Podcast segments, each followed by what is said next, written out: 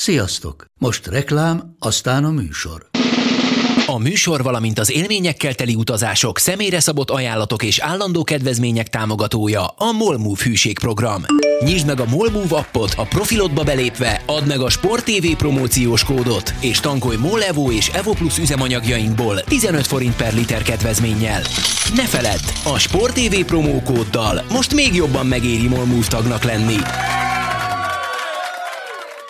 Vége a reklámnak, jön a műsor.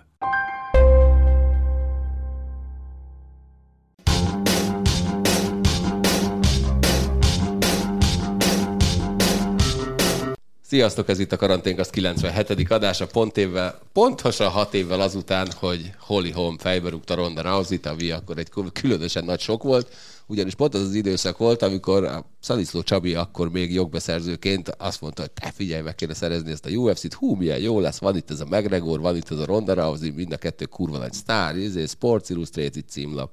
A Ronda Rousey-nak ráadásul még, rá, még elég klassz háttere is van az ilyen családi történeteikkel és társaival, amíg Csabi intézte, két dolog történt. McGregort lefolytották, Nate Diaz volt az elkövető, majd két héttel később Holly Holm, a Preacher's Daughter megérkezett, és hát fejbe rúgta az addig verhetetlennek tűnő asszonyságot, aki előtte mindenkinek a karját kicsavarta, úgyhogy mire a UFC jog megérkezett hozzánk, addigra mind a két marha nagy sztár éppen egy vereség után érkezett. Vereség után érkezett ma Monc Attila is, aki a fallabda pályán szenvedett nagy, nagyon nagy termetes Zakót Máté Páltól. Gratulálunk hozzá.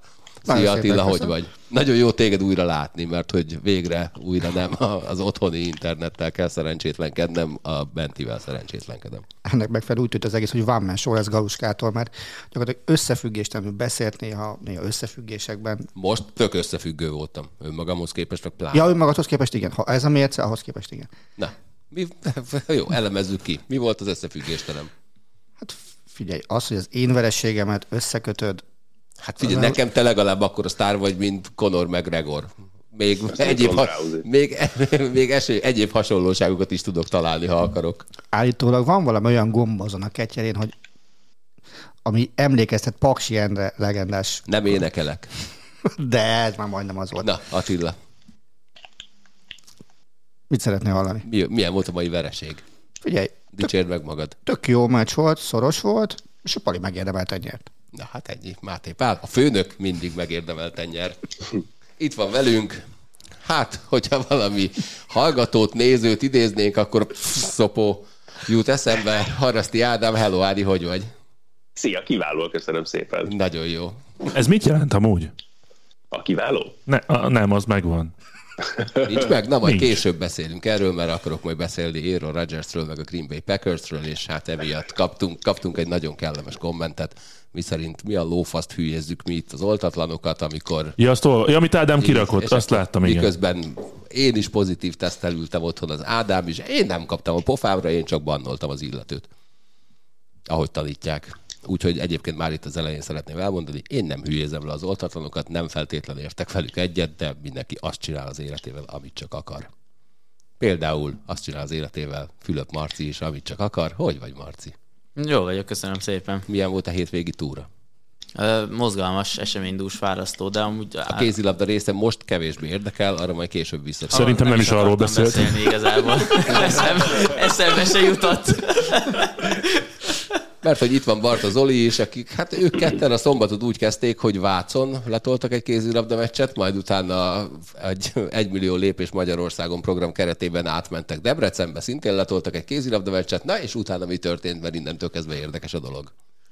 Sziasztok, köszöntöm a kedves hallgatókat, köszönöm a meghívást mindenkinek. Elmentünk bulizni.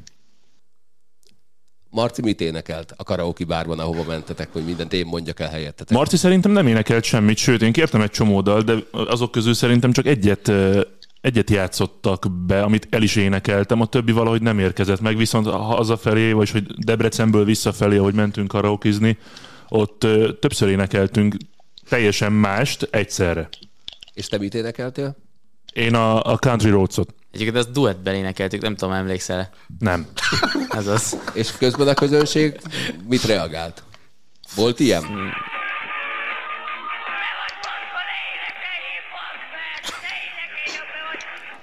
Azt hiszem, hogy lett volna ennek relevanciája, de ez sem rémlik, hogy megtörtént volna. Meg itt mindenki egy csónakban nevezett. Egymásra lehetett volna ezt kiabálni. Na térjünk vissza Ádámhoz. Ádám, egyébként tényleg hogy vagy, tüneteid vannak-e, mikor térsz vissza hozzánk, mert ma nagyon hiányzol. Azt elhiszem. Ilyen a hangom, amit hallasz, igazából ezen kívül nagyon más nem. A Zolitól el kell majd vennem ezt a pultot, azt hiszem. Nekem nagyon tetszik a hangod egyébként. Ö, mi történik a háppal, mert most már nagyon hiányzik. Már két hete nem volt adás. jegelve van szegény, tehát így nagyon most azt, annak értelmét nem látnám, hogy tehát egyébként is az egész abból indult ki, hogy face-to-face szeretnék podcastelni, és nem úgy beszélgetni, hogy itt Hát, ha valaki bátor. Skype-on, de azért jobb tapasztalat mindig, hogyha élőben csináljuk, és pláne, hogyha ketten vagyunk egy beszélgetésben, akkor meg mégis a, a meghítségnek és az igazi hangulatnak nagyon sokat segít az, hogyha élőben csináljuk, szóval nem szeretném így Ennek a meg, meg- erre a meghittségre emlékszem én is egyébként. Így. Zoli azóta irigykedik. Gondolom. Na, menjünk vissza ahhoz a szituációhoz, amikor szegény Ronda Rousey már össze van verve a kicsi feje, mert arra nem készült fel, hogy Holly Holm elég komoly ökölvívó múltal is rendelkezik. Majd egyszer csak feláll, hogy támadásra lendüljön, kifordul a térdel, letérdel, és abban a pillanatban Holly Holm felberúg, fejbe rúgja és eldől. Volt nektek valami hasonló élményetek? Nem az, hogy fejbe rúgtak titeket, bár néhányatokra rátok férne, hanem sokkal inkább az, hogy, hogy amikor láttok egy, egy, egy veretlen valakit, aki odaáll, és a- az a kérdés igazából csak, hogy egy perc alatt végzi ki az ellenfelét, vagy, vagy kettő, és akkor úgy elverik, mint a büdös szart. Én kíváncsi vagyok, hogy Attila mit hozott ezzel kapcsolatban. Tudja, hogy mert csonttörőt. ami- Mit hoztam Na- volna, basszus? 2000. Kókócsákon. Na, köszönöm ott voltam. szépen, akkor, nem, akkor ezt nem mondom. Azon én is ott voltam. Négy nappal államvizsga előtt első Magyarországi kokógála, amit én tudósíthattam a Nemzeti Sportban. És hát ugye A felelőst is megtaláltuk igazából, ha jól értem. Abszolút. Ennyi. ennyi. Ugye az előző kettőn nem voltam ott, mert amikor a BSV volt, akkor én vettem az anyagot, amikor még az Üllői úton volt a, Várj, az én vettem az anyagot, azt pontosítsuk kinek. Tehát a kinti tudósító anyaga ugye bejött a szerkesztőségbe, akkor még a gépszobán keresztül, tehát internet még nem volt, bejött a gépszobán keresztül, és akkor azt kellett De várjál, kontrollálni. mi ez? Hát, mi, milyen évet írunk? Hogy 99. Internet? Hát akkor már azért bőven volt internet. Nemzeti sportban egy darab internetes gép volt összesen, a laptopokon meg ilyen, hát meg egy ilyen 10x10-es ketyerét kellett bedugni, de a, a BS-ből diktálás volt. és akkor ugye 2000-ben meg a foci EB-n voltam kint, amikor a Pesti gála volt, Na várj, akkor te vetted át az anyagot, te voltál a vonal túlvégén. Ahogy Nem, ismernek, nem, nem, legalább nem, nem. 47-szer belejavítottál a diktált Nem a vonal, anyagba. tehát nem, nem így van, hanem a gépíró nőnek diktálta le, ő betette a közös területre, ahol én elértem, és akkor azt kellett átnézni. A belejavítása nem volt idő, csak a, a helyesírási hibákat kellett kiszedni belőle, mert ugye azt nyilván nem, nem Tehát az te újság... voltál Zoli bácsi. Köszönöm szépen a párhuzamot. Igen. Ez volt 99, ugye 2000 kimaradt, és 2001 volt az, amikor kint voltunk. És ugye én azzal a tudattal mehettem arra a meccsre már, hogy ha Kokó nyer, akkor neki aláírt szerződése volt egy amerikai meccsre, azt hiszem Barrerával. És, és meg volt, hogy ha megy, akkor én megyek Amerikába. Én addig soha nem voltam az Egyesült Államokban, de mint időt később akkor sem mehettem. És ugye volt, volt meccs, kis stadion, nem azt mondom, hogy full ház, de nagyon sokan voltak, tehát a, a két szélső szektor maradt csak üresen, a, ahol már tényleg szart lehetett látni körülbelül. És akkor mentek a meccsek rendesen, ugye a Madár fejre állt, de nyert, ugye őt is leütötték, hogyha emlékeztek rá. Aztán jött a főmeccs, bizonyos ideig rendben ment minden, aztán eh, eljött egy teljesen váratlan dolog, Kokó megterült. Túl gyorsan fölállt. És aztán jött a második, ami már rendes pofon volt sajnos, abban nagyon csúnyán beleszaladt, és ugye volt az, hogy, hogy szünet, és akkor a Zsunek mondta, hogy hát ezt föl kéne adni, mert nem teljesen tiszta a helyzet. De Kokó, mond, Kokó döntött el, hogy ő még visszamegy, mert benne az volt, hogy, hogy neki a csatatéren kell meghalnia, és akkor visszament, és, és az már csúnya volt nagyon a, az a felvonás.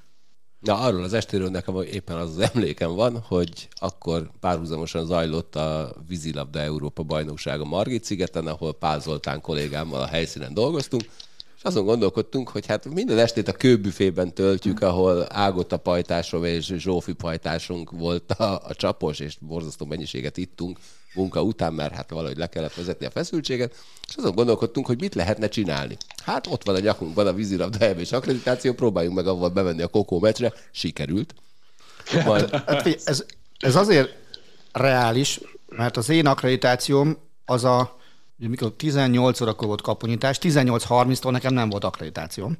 Konkrétan a másik nemzeti sportos kolléga azzal hordta be egyesével a általa odaígért Na de az jegyekkel legalább, az az emberek. az legalább arra az eseményre Na de az arcképes akkreditáció volt. Jó, hát Attila, bejött, hát nem várjál, vagy oké, egyedi. bejöttek, és egyszer csak jött a német rendezés, én ültem a ring mellett, és ugye láthatóan nem volt rajtam semmi. És jött a német csávó, hogy hát bite akkreditáció. És akkor megérkezett Totó, a harmadik kerület biztonsági őre, mondjuk így, legalábbis ő magát így titulálta, és szólt magyarul a német csávónak, hogy várom, tehát ez az ember maradhat. És, akkor, és a német ember arrébb ment. Tehát, Jó, hát ennyi. Figyelj, Totó egyébként az Óza csodák csodájában is nagy dolgokra volt képes. Kétségtelen. Többek között ő buktatta le Ózt is magát. Igen. Na, és akkor bementünk. Lezajlott a mérkőzés, és hát gondoltuk, hogy sportszerűen meg, megtapsoljuk a győztest, vagy valami hasonló. Két sorral fölülünk, hát egy ilyen, nagyjából egy ilyen 130 kilós kigyúrt ember elkezdett ordítani. Ja, kurva anyátokat tapsoltok! Ja, jó, hát akkor menjünk. Ez volt életem egyetlen kokó meccse, melyet a helyszínen láttam. Lehet, hogy hát nem hoztam túl nagy szerencsét neki. Ádám, neked valami nagyon hasonló? Nekem ez jutott igazából eszembe, csak azért is gondoltam, hogy érdemes lenne beszélni róla, mert ez nekem meg egy olyan, hát jó, ez mindenkinek negatív élményként maradt meg, csak nekem az volt ebben inkább a sokkal furcsább, ami utána következett, vagy nem következett. Tehát én nem gondoltam volna, hogy ezzel együtt akkor Kokónak gyakorlatilag véget is ér a pályafutás. Tehát igazából egy profi meccse volt még utána. Igen, de ott, ott, ott kapta meg a házmestert ellenfélnek kb. Nem, nem egy volt, több, több meccse volt szerintem.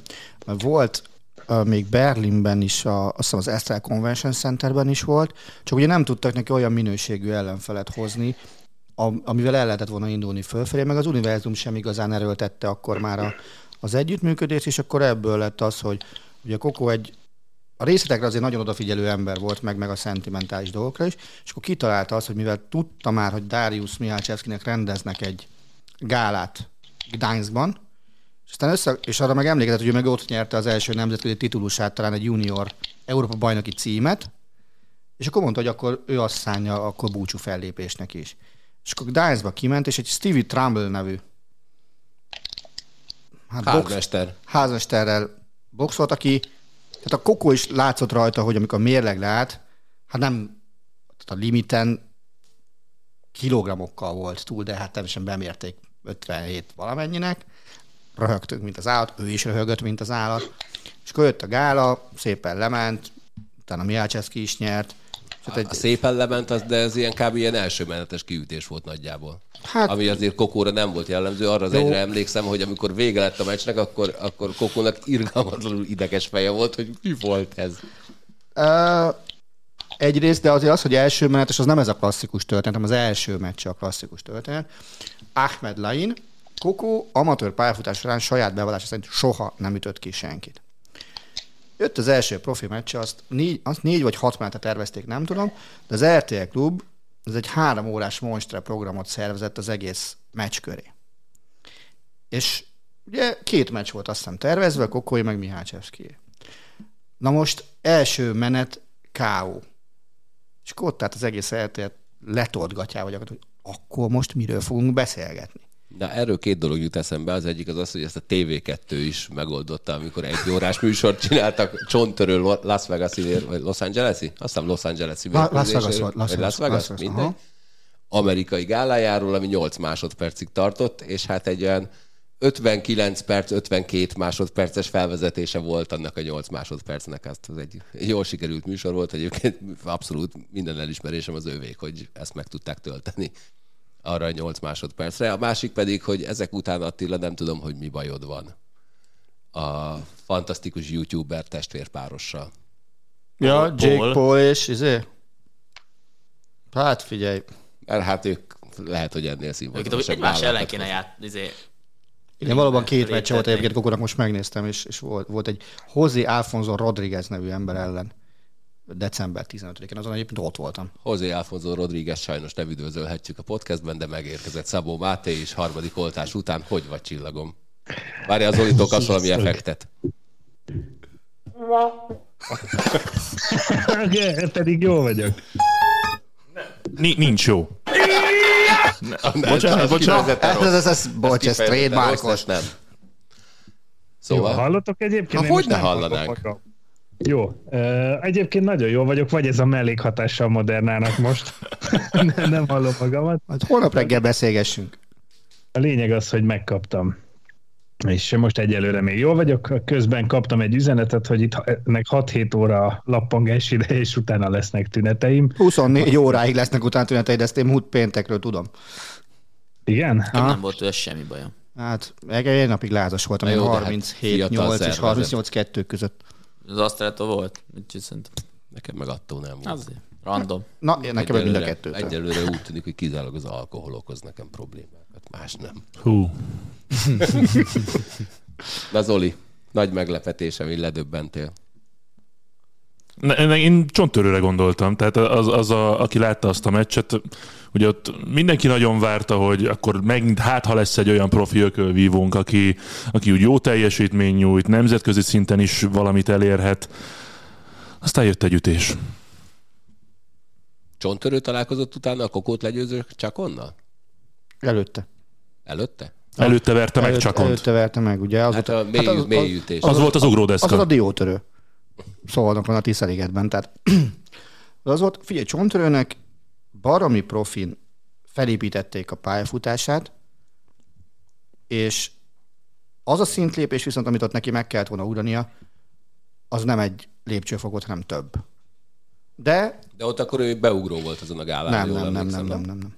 Ő, ő, neki az a gála, az, az tervezett meccs volt, eljutott odáig, hogy kötelező kihívó, a Félixék ezt remekül menedzselték odáig, de eb, ezen is látszik a profi boxnak a viszontagsága, hogy nem a helyén volt a világranglistán, hanem a menedzselése alapján került arra a helyre.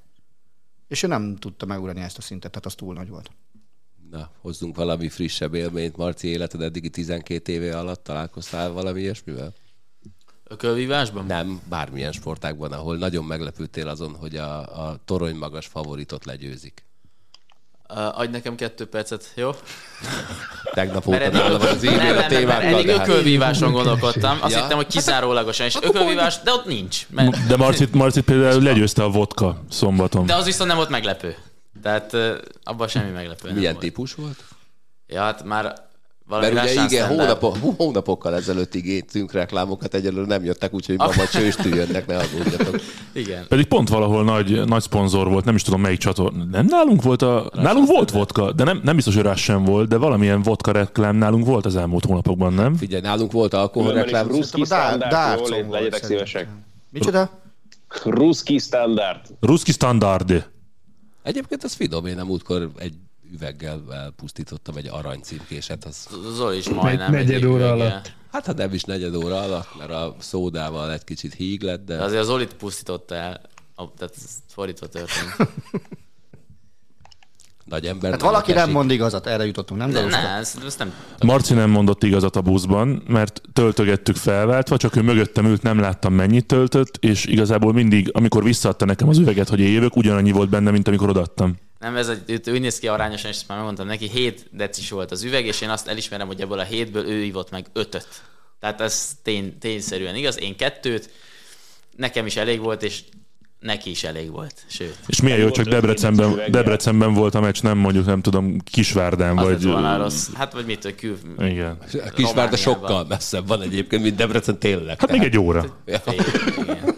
De azért még egy óra plusz. Hát vagy ha még el kellett volna mennünk Debrecenben még egy meccsre, mondjuk Veszprémbe. Belefér. Viszont visszafelé nem álltunk meg sok helyen. Na, sokat beszélgetetek már a szombati túrátokról. Milyen volt a két női bajnokok ligája mérkőzés, Attila? Várj, hát kezdjük a győrrel, mert a, azt már lassan megszokhattuk, hogy a győr tulajdonképpen minden hétvégén bemutat egy ilyen statement wint, csak hogy magyarul beszéljünk. Én ezt még annak sem mondanám, hogy statement fin. Tehát ez az ellenfél, én azt gondolom, hogy voltak az EHF-nek már nagyon szar választásai szabadkártya kapcsán. ezt én nyugodtan beírom abba a sorba, ha az Oli cáfol, akkor rákeltünk, amit a Lubin volt, meg, meg ezek a csapatok, hogy mit keres itt a BL-ben. Tehát ehhez jöjjön a magyar harmadik, vagy a Dán harmadik. Na hát akkor menjünk át a Fradira, a nap első magyar-román párosítása, amelyet azért elég izgalmas körülmények között nyert meg a Ferencváros, úgyhogy igazából már sokkal korábban meg kellett volna nyerni ezt a meccset. Mondjuk így izgalmasabb volt. Meg én jobban örülök neki, hogy így nyerte meg a Fradi ezt a meccset, és nem 4-5 góllal. Tehát szerintem ebből hosszú távon többet tanulnak, és jobban lehet építkezni, mint, mint egy sima 4-5 gólos győzelemből. Milyen hangot adták ki magadból, amikor Gribics beverte? Fogalmam. Tehát olyat Nem, nem, most az a válasz, nem tudom, aludtam. olyat nem tudok, mint a méhes, tehát olyan nem bírok kiadni. Grubics, gál! Gál! Valami ilyesmi volt a tévében. Po- Pont, pont most, néztem, most néztem vissza reggel, de egyébként ami jó még a Fradival kapcsolatban, és nagyjából magamat vagy magunkat tudom ismételni, miről beszéltünk már itt a szezon során, hogy ez a csapat megtanult nyerni, megtanulta ezeket a meccseket megnyerni, nehéz helyzetben, nehéz ellenfelek ellen, győztes mérkőzéseken van most már, győztes szoros mérkőzéseken van most már túl folyamatosan ez a Ferencváros, úgyhogy azt hiszem, hogy ilyen Fradit, pláne mióta ilyen lebonyolítású a BL, és azért túl vagyunk most az első körén, tehát hét fordulón túl vagyunk, minden ellenféllel játszott már egy-egy meccset. A Fradi szerintem ilyet még nem láttunk. Gondolj abba bele, hogy ugye ötöt nyertek, két X. Az öt győzelemből három volt egy gólos, a, Rostov elleni, a mostani, a harmadikat azt most héten nem mondom meg, hogy melyik, de, de hát biztos, hogy három egy gólos győzelem volt. Tehát, és, és a két X se olyan volt, hogy, hogy ö, ne lett volna infarktusos finish, és mindegyikből jó jött. A Brest elleni volt szer, vagy ez kettő Brest, lett? nem, Brest, az is egy. Brest. Brest. Volt a, igen. Most ez egy két-három évvel ezelőtti Fradinál, ez az öt meccs, ugye most ebből az öt meccsből van nyolc pontja a Fradinak. Két-három évvel ezelőtt négy az már egy csúcs teljesítmény lett volna. De, de, de nem lett volna annyi sem. Ebből, ebből a sok éles meccsel vajon tud-e profitálni a szerdai Győr Fradi előtt a Fradi? Vagy, vagy a Győr annyira más szint, akár nemzetközileg, akár itthon nézve? Mert azért a, a, az előző bajnokságból tudjuk, hogy, hogy egy Fradi Győr eldönthet egy bajnoki címet. Én azt gondolom, hogy a Győr meccs a Fradinak mindig egy olyan extra motiváció, amit a BL-ben sem lát senki ellen. Tehát például, hogyha a nyolc közé jutásért most kellene Fradi Győrt játszani, és nagyon-nagyon remélem, hogy nem kell játszani, nem jusson be mind a kettő, az egy, az egy tök más harci állás lenne, mint ami a négy évvel ezelőtti katasztrófa volt, amikor közte egy millió volt a különbség a két csapat között annyiából. Tehát én azt, azt gondolom, hogy, hogy ez a Fradi Győr, ez jó lehet, de benne van az is, bár nem hiszem, hogy ez történik, amit te mondtál, hogy a Győr itt készül egy statement vére. Hogy na akkor azért tegyünk rendet, és Mész a meccsre? Nem, Hogyhogy. Mi dolgot szerdán? hagyjál már. Én azt hiszem egyébként, hogy mind a két csapat, nem is tudom, ilyen volt-e valaha az elmúlt időszakban, mind a két csapat nagyon közel van a, a, a tudása maximumához az elmúlt mérkőzéseken, legalábbis, hogyha a BL-t nézzük. Ez alapján én azt mondanám, hogy a keret mélységét, meg a, a játékosokat illetően, hogy szerintem a Győr azért előrébb kellene, hogy legyen, mint a Ferencváros összességében. Tehát, hogyha lejátszanak most 10 egymás elleni meccset, abból többet nyerne meg szerintem a Győr, de ez, ez nem 10 mérkőzés lesz, hanem ez megint csak egy.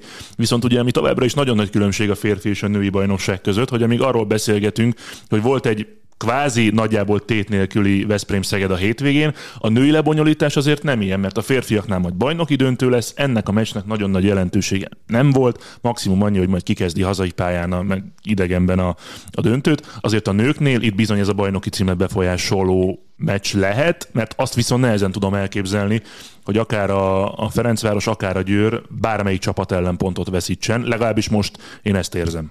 És ugye a másik, amit jó látni, vagy jó, inkább nem azt mondom, jó látni, mert pont, hogy nem látja, hanem jó tudni, hogy mind a két csapatban van még tartalék. Tehát, tehát a, az Etóba még, még nagyon sok van, és még a Fradiban is van. És, és innen még, ha fölfelé megy, azt, azt nem nagyon-nagyon merem remélni, hogy mind a kettő bejut a Final Four-ba több okból. Egyrészt magyar kézabdának is jó, nekünk is jó, meg ott van egy 20 ezeres csarnak, amit meg kéne tölteni májusban. Tehát azért, hogyha bejut a Győr is, meg a Fradi is, akkor ki lehet hogy a welcome to hell. Tehát ott, ott biztos, hogy pokol lesz. És, és jó értelembe véve. Mondom, hogy ma tele leszünk reklámmal. Marci, te hogy látod ezt? Amennyire én erre rálátok, nagyjából hasonlóképpen, mint... Évek óta a fél életedet kézilabda Ezt találtam, hogy mit, alszol ott, vagy mit csinálsz, hogy nem, nem nézed ezeket Nem, de közben? hát én soha nem veszem a bátorságot ahhoz, hogy szakmai Rajta. megállapításokat tegyek. Hát te is, mert egyébként Én figyelj. kérdezni szoktam. Miről, szakmai- miről szólna akkor a kézi vezérlés? Szakma, igen, szakmai, Hát- szakmai dolgokról ne beszéljél, mert akkor lenyúl téged az ágai, és akkor a kézi vezérlésbe fogsz csacsogni minden héten. Nem. Na, hát ez, ez az. Ettől félek én is. Nem, hát én azt gondolom, hogy eddigiek alapján, amit én láttam, meg hol én voltam, nagyjából úgy nézett ki, hogy a Fradi is és a Győr is egy, egy, egy jobb és meggyőzőbb teljesítmény nyújtott, mint például az előző szezonban, és én is de remélem, hogy ez kitart, és akkor majd messzire eljutnak. Hát most fog megcáfolni Attila, ezért nem, nem, nem, én az. Olitról akarok kérdezni. Abszolút nem megcáfolni, mert ez most jutott közbe eszembe. Neked ez már lassan üldözési mánia. Hogy, ö, Félelme. hogy mint ex játékvezető, zsűritag, minden ilyesmi. Mennyiben különbözhet a fújás egy magyar bajnoki nemzetközi meccstől? Mert nyilván a nemzetközi standardek azok a győrnek azért jobban fekszenek, mint a Fradinak. Megmondom őszintén, nem, nem néztem meg, ki vezeti a meccset, de mindjárt, hogyha kapok egy 30 másodpercet, megnézem, azt nehezen tudom elképzelni, hogy ne nemzetközi játékvezető vezessen, mint ahogyan most egyébként ez így volt a, a Veszprém-Szeged mérkőzésen, amit egyébként nem láttam, csak úgy kommenteket olvastam a, a játékvezetéssel kapcsolatban. Jó, most Marci mutogatja, részben láttam, mert az MTK meccsen mellettem ült és telefonon nézte a meccset, és néha oda pillantottam éppen, hogy mi történik. Ö, én azt hiszem, hogy ha nemzetközi játékvezetők lesznek, akkor a két BL csapatunk mérkőzésén nemzetközi játékvezetés lesz, és azért itt annyiban is másabb a, mondjuk a játékvezetők és a, a résztvevők közötti status quo, hogy azért ismerik egymást, tehát hogy pontosan tudják azt a játékvezetők, hogy mire számítsanak. Elek Gábortól, Ambros Martintól, Elek Gábor tudja, hogyha XY vezeti, vagy ZZ vezeti, pontosan tudja, hogy tőle mire lehet számítani, és azért ott viszonylag hamar majd le fogják fektetni a, a szabályokat a, a mérkőzés közben. Jó, azért most én is kérdezek mindkettőtöktől akkor, mert nekem ez egy, amióta ebbe a kézlabdás közökbe így belecsaptam. Bajban van a kézi vezérlés. Nem, szerintem ez, a- ez nem csak kézlabdás. Engem, engem az a nagyon furcsa, vagy, vagy, vagy még mindig nehéz hozzászoknom, hogy én azért így fociban szocializálódtam, és ahhoz is vagyok szokva azokhoz a standardekhez, és nekem Ahol ugye semmilyen flagmáskodás és jópofáskodás nem lehet. Nemzetközi játékvezetők lesznek, közben megnéztem. Na, Galuska teljesen fölösleges közbeszúrása után Tudom. föltenném a kérdésemet, hogy a játékvezetők jelentősége, meg a játékvezetők és az edzők és a játékosok egymáshoz való hozzáállása, stb. ez kézilabdában miért bír ekkora jelentőséggel, mint, mint, mint mondjuk fociban? Tehát, hogy nem csak a, és most nem a fújás színvonalát kérdezem, hogy most nemzetközi játékvezető fúj, hanem vagy, vagy, vagy magyar, hanem amit mondtál, hogy, hogy ismeri egymást Elek Gábor és a bírópáros, meg, meg Ambros Martin, meg a játékosok. Fociban ez így, így nincs, nem? Azért, mert sokkal több döntést kell meghozni, sokkal több ítélet van, sokkal inkább tud összességében más-más felfogás, befolyásoló tényező lenni egy mérkőzésen. Azért, mert a, a játékvezetők készülnek a játékosokból, készülnek az edzőkből is egyébként. Hogyha tudják azt, hogy van egy problémás edző, akkor neki sokkal hamarabb odaadják a sárgalapot, hogy legyen rendben, legyen csönd, mint esetleg egy olyan edzőnél, aki mondjuk nem szokott dumálni, nincsen vele probléma, hadd mondja, hadd mondja, aztán majd egyszer csak jön. De ezek olyan mérkőzések, akár a Veszprém Szegedek, akár a Győr Fradik, Fradi Győrök, ahol egész egyszerűen a játékvezetőnek az első pillanattól nagyon-nagyon észnél kell lennie, és ez igaz a játékosokkal, meg az edzőkkel szemben is. Ugyanakkor most nagyon sajnálom, hogy a Szaniszló Csabi nincs itt, mert ő általában már, amikor kijelölik az olasz bajnokságban a játékvezetőket, már akkor elkezdi keresni az indokot, hogy most éppen miért fog vereséget szenvedni a Róma.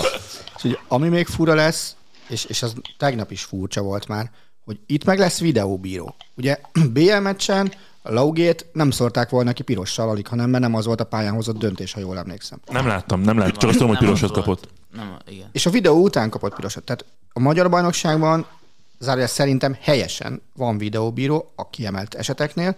Bocs, csak a tévés meccseken van, tehát szerintem, szerintem ez sem jó, ö, A, meg Akkor így, bocs, ezt nem tudtam, hogy csak a tévéseken van, ez sem jó, valóban, de még mindig jobb, mint az a gyakorlat, hogy a BL-be egyáltalán nincs. az szörnyű, az, az, fel, az felfoghatatlan, Hát az, hogy majd a értelmezhetetlen. Final Four-ban lesz, itt meg nincs, az, az, az egy botorság. Nekem ez, ezek a dolgok teszik. Szóval olyan, olyan fura, nem tudom ezeket hova tenni a kézilabda sportban olykor. Ezek olyan inkonzisztens dolgok, és ezt én ezt, ezt nem tudom fölfogni. Tehát mi az, hogy a tévés meccsen van? Am- Tudom, nyilván tudom, a technikai feltételek miatt van ez így, hogy ott van közvetítőkocs, ez értem, csak hogy akkor is inkonzisztens. De valamilyen Egy- szintű felvétel készül minden meccsre, mert azt hiszem streamelni az Gondolom. összes meccset streamelik legalább. Na jó, de mondjuk az egy kamerás felvétel, azt szerintem ne legyen döntő. Jó, Na oké, de jó, de, de pont, de pont a BL-nél akartam mondani, hogy én a Henigman kiállításánál volt, hogy háromszögből nem látszott, hogy megpofozta a Lékai Mátét, és az egyik szögből látszott ott, ott nagyon erősen, és úgy, úgy lett kiállítva például a hétvégén. De Foga ezt, ezt én sem tartom izének, hogy normálisnak, hogy megy egy sorozat, és valamelyik meccsen van, valamelyiken meg nincs. Én, én, én ezt így nem tudom hol tenni. Én akkor, én akkor inkább azt mondanám, hogy akkor ne legyen sehol. Tehát Hát igen, de Akkor az lesz egyenlőség szerintem. Amikor, amikor még mi közvetítettük a jégkorong bajnoki döntőt, akkor, akkor volt arról szó, hogy és hát akkor videó elemzésre ott van, és akkor így hát idő után mondjuk, hogy tök jó, de azt hiszem a harmadik meccset nem adjuk. És az annyira hülyén néz ki, hogy az egyes, kettes, négyes, ötös, hatos, hetesen van videó elemzés, a hármason nincs, akkor, akkor az úgy nem, és végül az lett a döntés, hogy igen, akkor inkább ne legyen. Én igazából a bajnokok ligáját nem értem. Tehát kötelező tévés közvetítések vannak, megszabott számú kamerával, hét talán a, Hét a a, bajnokok ligájában. Tehát minden adott lenne ahhoz, mint ahogyan már a világeseményeken is van, hogyha a játékvezető valamiben nem biztos, kijöjjön, megnézze, és azért itt nem olyan négy-öt, akár négy-öt perces videózásokról van szó, mint mondjuk a labdarúgásban. Itt például az utolsó fél perc esete az tipikusan ilyen, amit meg lehet nézni. Ott azért piros lapok vannak benne, ha piros van, akkor 7 méteres van, mérkőzéseket befolyásoló szituációk, mint ahogyan egyébként bármikor egy piros lap ilyen lehet a meccsen. Ezt, ezt én továbbra sem értem, hogy a, a BL-ben miért nincs. és a Final Four-ban meg lesz. Igen. Férfi Igen. nőiben? Igen. Hát meg van a, meg van a világeseményeken. Tessék? Tavaly is volt? Volt, volt, volt. volt. Tehát a, amikor a két lengyel nő vezette a meccset, akkor biztos, hogy volt, mert azon még röhögtünk is, hogy valami fekete lepellel eltakarták azt, hogy ne is lehessen látni kívül, hogy mit nézegetnek, meg hasonlók. Hát én meg annak örültem, hogy Kölnben, a decemberi Kölni nem nézték vissza Corralesnek az eldobott labdáját az elődöntőben, ami után lett a hosszabbítás a Kiel ellen, de, de továbbra is, továbbra is érthetetlen. Az a fekete lepel, azt egyébként de nagyon imádom, amikor az NFL-nél is bebúj, bebújik a kis sátorba az ember, nézegeti, tévéadásban meg ki van rakva az egész. Bizony. Akkor oké, okay, bujkálja. Na, sokat emlegettétek már ezt a Veszprém Szeged meccset, milyen volt, aki látta? Marcit, ugye tudjuk, hogy ő munka közben éppen ezt nézte, tehát Ah, Én akkor, akkor már nem voltam, hogy munkám. Tényleg. Úgyhogy szabad. Én csak hobbi, hobbi, hobbi szinten voltam ott az MTK meccsen, és közben néztem a telefonomon, mert hogy nem kellett a végén interjút készíteni. Uh, Ez sem igaz. abba a műsorba. Attila, milyen volt a meccs, azt tudjuk, hogy döntetlen lenne zárul. Attila is az MTK-t nézte. Jó, de van a tévén archív funkció, úgyhogy... Szóval nézd, az MTK meccs helyett Veszprém-Szeged azért az egy minőségi ugrás, nem bántásban mondom. A Veszprém-Szeged meccs az országos bajnoki rangadók közül Európában is top 3-as. Szerintem ezzel nem, nem túlzok, mert kb. a Kiel Flensburgot tudom idehozni, Kielce Plock. és a Kiel, igen. Ez, ehhez a kettőhöz mérhető a rivalizálás. Franciaországban nincsen ilyen mértékű rivalizálás. Azt hiszem, hogy a PSG Montpellier az nem, talán még nem ez. Hát mondjuk ez a meccs, amit lejátszottak pár héttel ezelőtt, amikor Mikkel Hansen bevágta a végén, az, Oké, az- az- hangulatában talán hasonló. De, de, de úgy, tehát időtartamában véve talán nem.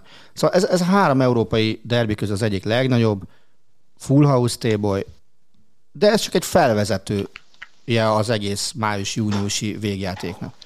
És azt gondolom, hogy, hogy ami igazságtalan, és csatlakozva az Zoli szavaihoz, az meg itt az, hogy, hogy nem két meccsnek kéne dönteni és gólkülönbségnek, hanem játsszuk X nyert meccsre a döntőt. Kettőre vagy háromra. Sokkal igazságosabb lenne, mi- mint az, hogy tulajdonképpen egy rossz nap eldöntheti az egészet.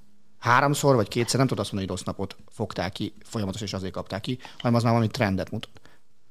Szerintem sokkal igazságosabb, hogy X darab nyert meccsre menő döntőt játszani. A nőknél meg bevezetni azt, hogy a Fradi meg a Győr igenis játszon bajnoki döntőt. Hát meg így is volt az a lebonyolítás pár évvel ezelőtt, tehát az nem két vagy három nyert meccsig ment, jó, nem pár évvel ezelőtt, de, de jó néhány évvel ezelőtt.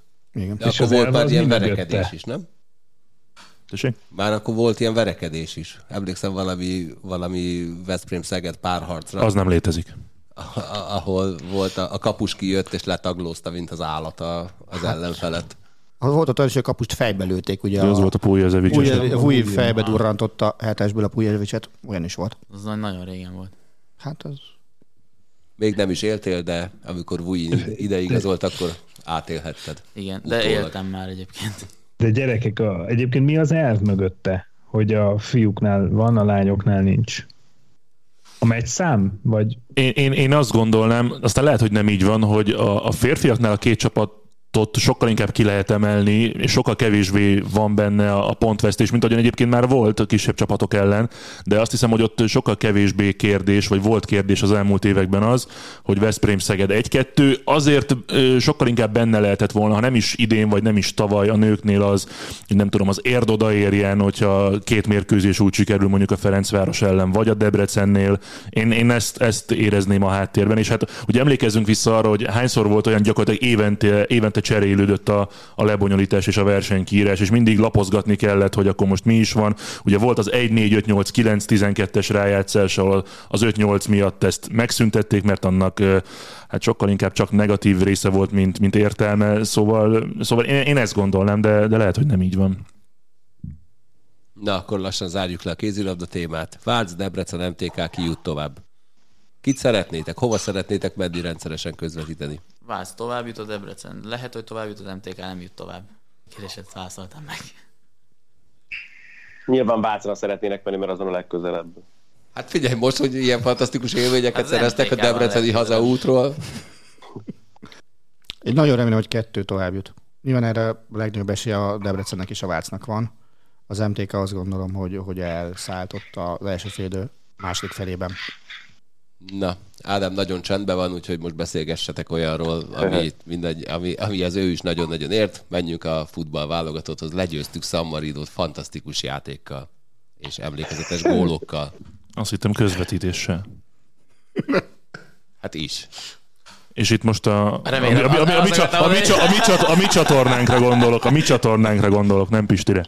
Milyen volt életed első magyar válogatott meccsét közvetíteni, még ha nem is élőben, Marci? Nem, óriási élmény volt egyébként, tehát eh, A nézőknek is? nem tudom, Mit számít? nem tudom, az teljesen lényegtelen. Nem tudom, hogy voltak-e egyébként. Az egy, egyről tudok, 20 percig, Fél óra. fél óráig, másról nem. Jó megszólítottuk Ádámot. Igen. amúgy igen. Ugye, ugye az ő meccséről beszélgetünk ugye az eredeti kiírás szerint. Igen, egyébként ez úgy került hozzám, Hát hogy Ádám kiesett. Ez, hogy köszönt meg neki. Hát most azt nem fog neki megköszönni, hogy covidos lett. Ha... Nem tudom, a kínai denevérizék kajálónak köszön meg. Jó, hát Ádám, akkor mennyire izzadt a tenyered, amikor a dupla kötényes gólt azt láttad, hogy nem te közvetíted? Jaj, rettenetesen. Ez pont eszembe jutott közben. Ha ő, tehát én egyébként szeretem ezeket a válogatott meccseket felvételről is közvetíteni, főleg azért, mert ugye ez azt is jelenti, hogy általában ilyenkor mi dolgozunk, és nem sok esélyünk van arra, hogy lássuk a meccset élőben, és akkor ilyenkor legalább az megvan, hogy akkor így meg tudja viszonylag frissen nézni az ember végig, és még nagyjából figyelni is tud rá, mert azért egyébként felvételről meccset nézni, az nekem legalábbis nem nagyon szokott menni, vagy jól menni, vagy úgy, hogy annak nyoma is legyen az én memóriámban aztán húzamosabb időig. Én tudok olyan szakértőt, aki egy teljes karriert épített arra, hogy csak felvételről csinált meccset, és mindig azt mondta, hogy én érzek ebbe egy gólt. Na hát gól. De az is csapatsport, csak nem, nem labdával játszák, van. ugye? Jó. Hol tartottunk? Hát de figyelj, Tehát arról még nem beszéltél, hogy milyen volt a meccs. A meccs az meg, hát figyelj, jó. Hát most érted, egy San Marino elleni meccs körülbelül olyan, mint amilyennek lennie kellett. Tehát most ebben Ebb- sokkal több Ebben nincs egyébként gyakorlatilag beszélt téma sem, mármint így. Tehát ez egy, de ez most nekem a második meccs volt, ami San Marinoi, csináltam egy lengyel San Marinot még korábban, és ugyanaz volt a benyomásom, hogy ez, ez nem, ez nem, ez nem labda, ez nem futballcsapat. Tehát mármint, hogy és most nem a tiszteletlenség jelében, mert nyilván egyébként, egyébként tök tiszteletre méltó dolog, hogy ők elmennek és minden ilyen mérkőzést lejátszanak, és tényleg a legjobb tudások szerint, és csak négyet kapnak, amit egyébként tök vállalható, de, de hát én számoltam közben, vagy hát így ez nem pontosan, de hogy a 65. perc környékén volt az első olyan, hogy San Marino játékosok egymás között passzoltak négy pontosat, úgyhogy nem, nem ért bele ellenfél. Én ezt két dolgot tennék hozzá. Az egyik az az, hogy lehet így játszani, hogy San Marino ezen a tök szimpatikus módon, meg a, a nagyjából kicsit talán jobb andorai vállalatot módján, ahol a hentes és mészárosok SC-t nyugodtan meg lehetne alapítani. Abba igazad van. És, és nem, nem csak ellenünk, mert ellenünk is borzasztó volt, hanem basszus, egy nekik teljesen tét nélküli lengyel meccsen, hogy a jó életben lehet az, hogy az első percben már piros lapot kap. Mit? Minek? Tehát, nem gondolok arra, hogy ezek az emberek futballozni akarnak később, és hagyjuk, mert minden meccsen van legalább egy olyan andorai belépő, ami után 555 éves eltiltást kéne kiszabni. Nem, abban tök igazad. Egyébként ez a tizedik másodpercben történt, azt nem, nem tudom, láttátok-e? Hát fölívelték a labdát, a csávóra, fölugrott, és arcon könyökölte az ellenfelet. Mi szükség van erre? Tehát a másik meg, Ez még mondjuk egyébként ez még a UFC-ben se rekord. Ez igaz. ez igaz.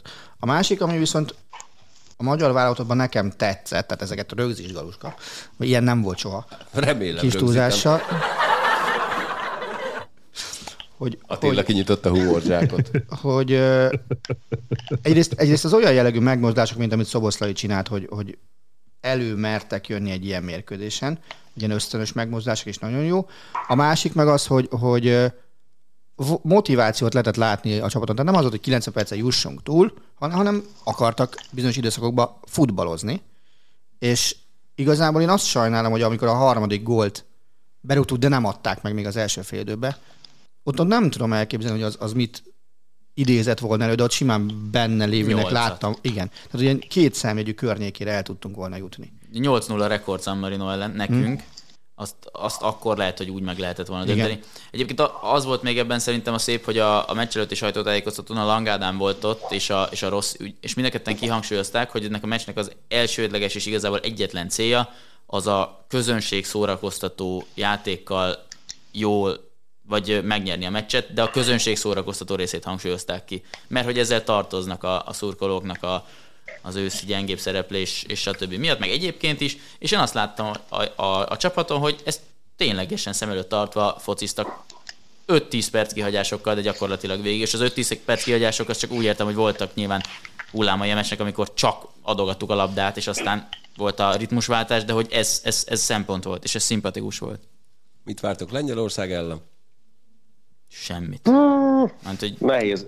Már nem tudom, érdemes-e bármiféle elvárást megfogalmazni, meg tehát igazából sok értelme annak a meccsnek ugye nem lesz, ne sérüljön meg senki, kb. ez lenne a legfontosabb. Nem tudom, én, tehát teljesen elbebeteg módon azt várom, hogy nyerünk. Lewandowski nincs, és Én- egyébként én- an, én amellett én is. Igen. Nem, Lewandowski hiányában tét nélküli meccsen én is azt gondolom, hogy nyerni kell.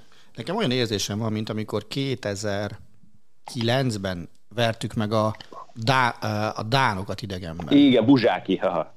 Amikor ugye a dánok már kim voltak, nem nagyon érdekelte őket a mérkőzés, fogalmazzunk így nagyon diszkréten, mi meg előhoztunk egy vállalhatóan jó teljesítményt, és nyertünk Kopenhágába. Ja, egyébként azt hozzá akartam tenni, mert most már Twitteren voltak, akik emiatt megjelöltek engem, meg stb., aki azt hiszi, vagy azt gondolja, hogy én Szoboszlai Dominiknak egy ilyen utálója vagyok, vagy hétere, vagy nem tudom, szeretném elmondani, hogy Szoboszlai Dominik remekül játszott ezen a mérkőzésen. Ne röhögjél. Úgyhogy ez egy szempont, Ny- nyomjad ki szépen. Nem, úgyhogy ennyit. Remekül játszott minden elismerés. Jó, most már mindegy szerintem ez. Lehet. Ja, ez most már Volt, volt ragad. 90 percet, hogy ezt elmond. Igen. Én elmondtam akkor is. De akkor, ezt nem, de akkor ezt nem így mondtam, hogy egy- a, a, azoknak, akik csak elmondtam. Örülök, hogy te hoztad fel ezt a témát, mert én nem akartam.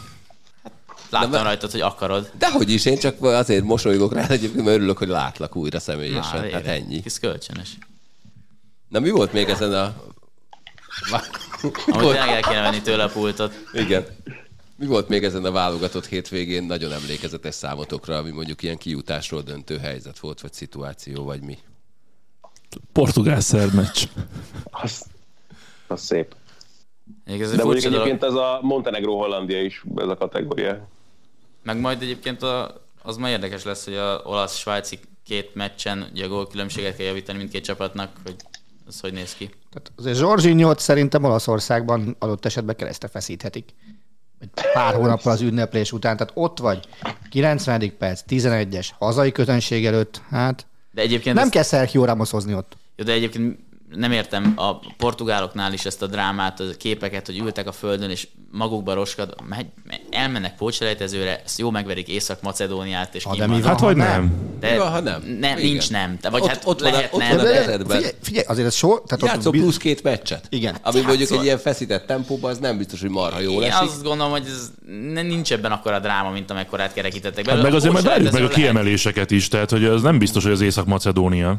Oké, okay, csak mondom, hogy én szerintem majd ott akkor, amikor a pótselejtezőn kikapnak, vagy ha ilyen lesz, akkor értem. Most még úgy kicsit Hát szerintem azért nekik ez a márciusi pihenő helyetti két súlyos tétmeccs, az nem is, hogy hiányzik. azt elhiszem.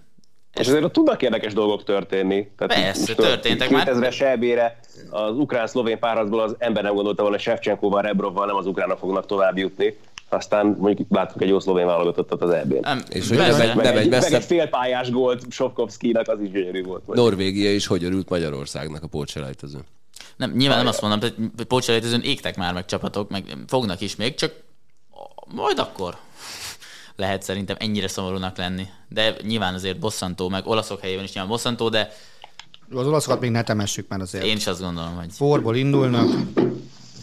Hát nem, nem tudom, én egyébként, hogyha portugál ember lennék, Portugáliának szurkolnék, és egy ilyen mérkőzés után azt látnám a játékosok, hogy tulajdonképpen leszarják, hogy mi történt, és úgy Ja. oké, okay, majd a pótselejtezőn, nem, igenis érezze magát Azt- rosszul, azt és nem- lássam rajta, nem, hogy nem megviseli kell. azt, hogy az utolsó meccsen hazai pályán, úgyhogy egy döntetlen is jó Szerbia ellen, egy döntetlen nem tudnak játszani. nyilván az nem, a portugál másik ember- véglet lenne, ha leszarnák. nekem szétbaszna az ideg már. Igen, na azt akartam kérdezni, ha portugál ember lennél és ezt látnád, mi lenne az első mondat, ami eszedbe jut? Hát nyilván, hát most ezt nem érted. De nyilván attól függetlenül egy picit túlzónak éreztem ezt a drámát. De hát portugál emberként lehet, hogy nem érezném túlzónak. A portugál emberek nevében kívánom, hogy ne legyen igazad. Nem, ne legyen. És hogy legyen. Én már nem tudom, mit mondtam. Na hát ez a mi bajunk. Igen. Na Ádám, én azt ígértem neked, hogy adok neked beszélni valót, úgyhogy most akkor tényleg Na, adok. tessék. Valentino Rosszú elbúcsúzott. Mesélj róla. El bizony. Fú, hol kezdjem? Az, hogy ez, ezzel elég hosszú adást meg lehetne tölteni. Tehát ez egy valahol egészen felfoghatatlan a dolog. Tehát tényleg eleve az, hogy valaki egy sportágban ilyen hosszan, csak az, hogy önmagában jelen legyen, és akkor arról még nem is beszél, hogy tényleg eredményeket is érjen el. Oké, azért az utóbbi néhány év már nem arról szólt, hogy neki valódi esélye lett volna, nem hogy a világbajnoki címre, akár Kilencszeres világbajnok? sem. Így van, hát az összes kategóriát, hogyha beleveszed, igen, a 125 meg a 250-et is. Szerinted egy kilencszeres világbajnoknak így a, a vége felé is nyernie kell? Vagy egyáltalán már az a lényeg, hogy ott van? Kelleni nem kell, de ő akart, tehát ő nem azért volt ott, hogy csak a létszámot kiegészítse, meg neki ez azért, ez, ez őt megviselte, ez látszott rajta. Jó, ez az év már nem nagyon tudott erről szólni, meg itt nagyon reménye ezzel kapcsolatban nem lehetett, ez teljesen egyértelmű volt. Most már itt az utóbbi két-három évben ez nem merülhetett fel. A generációváltás az itt erőteljesen megtörtént a MotoGP-ben, az nyilvánvalóan látszik, sok szempontból, tehát most nem csak a személy összetétel, hanem tényleg nyilván itt már technika sok minden változott az utóbbi években, évtizedekben neki itt most már erre nagyon sokat gyára kellett volna egyébként megújulni ahhoz, hogy valódi esély legyen bármire. Nem is feltétlenül lehet. Láttunk azért arra példát, mondjuk Superbike-ban Troy Bayliss azon gondolkozom az utolsó világbajnoki címét talán 41 évesen szerezte még. Tehát, hogy nem lehetetlen motorversenyzőként eredményesen, de a MotoGP az tényleg a krémnek a krémje. Ez egyik dolog, a másik meg tényleg, hogy olyan fiatalok most már a versenyzők alapvetően, tehát annyi minden változott tényleg. Tehát itt, már az is csoda volt, hogy itt ezt, ezeket az eredményeket tudta produkálni az utóbbi években.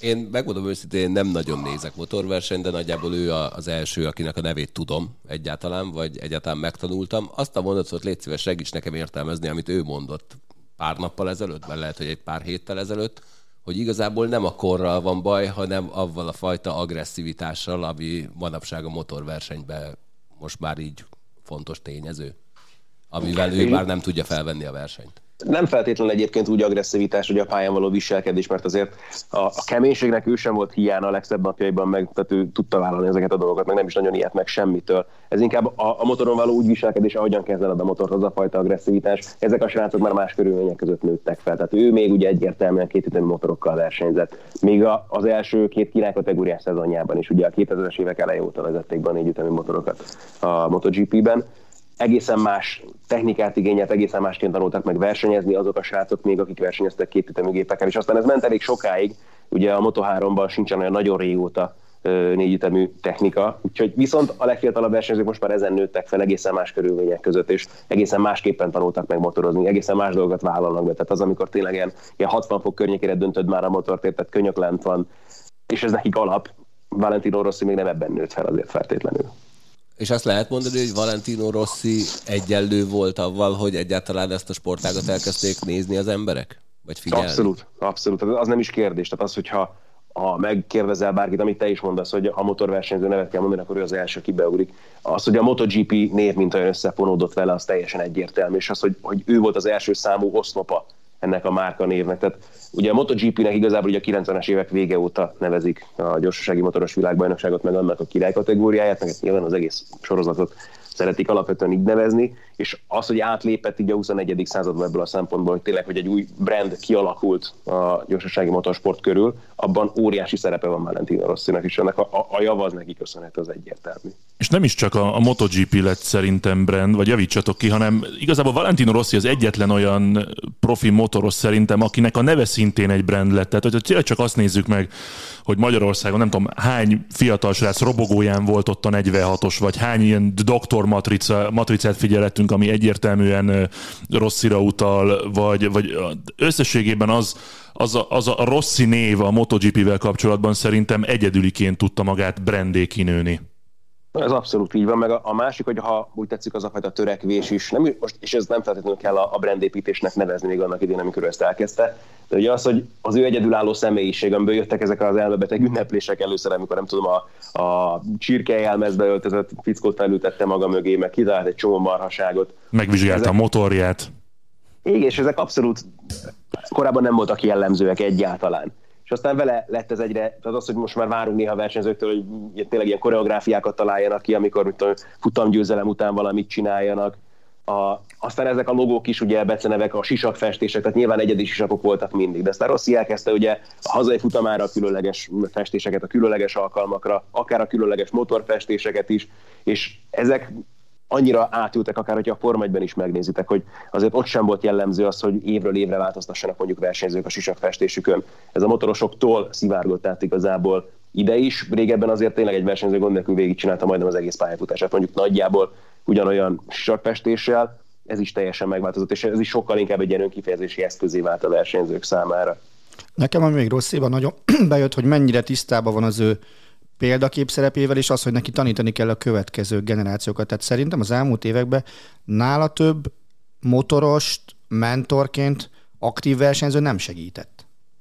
Így van, ez is így van, mert hát nyilván ez valahol, hogy mondjam, meg is felkészülés azért itt az aktív pályafutás utáni időszakra. És én ezért sajnálom Balomira a, a, a Simon Celli sztorit például, aki, aki ugye kinézetre is hasonlított rá, meg, meg igyekezett hasonlítani ilyen hajviselettel, ami, ami elképesztő volt, és, és hát ugye szegény, amikor megnyerte a 250-ben volt ő világbajnok, ha jól emlékszem, Simon uh-huh. Celli, ugye talán Gillerával.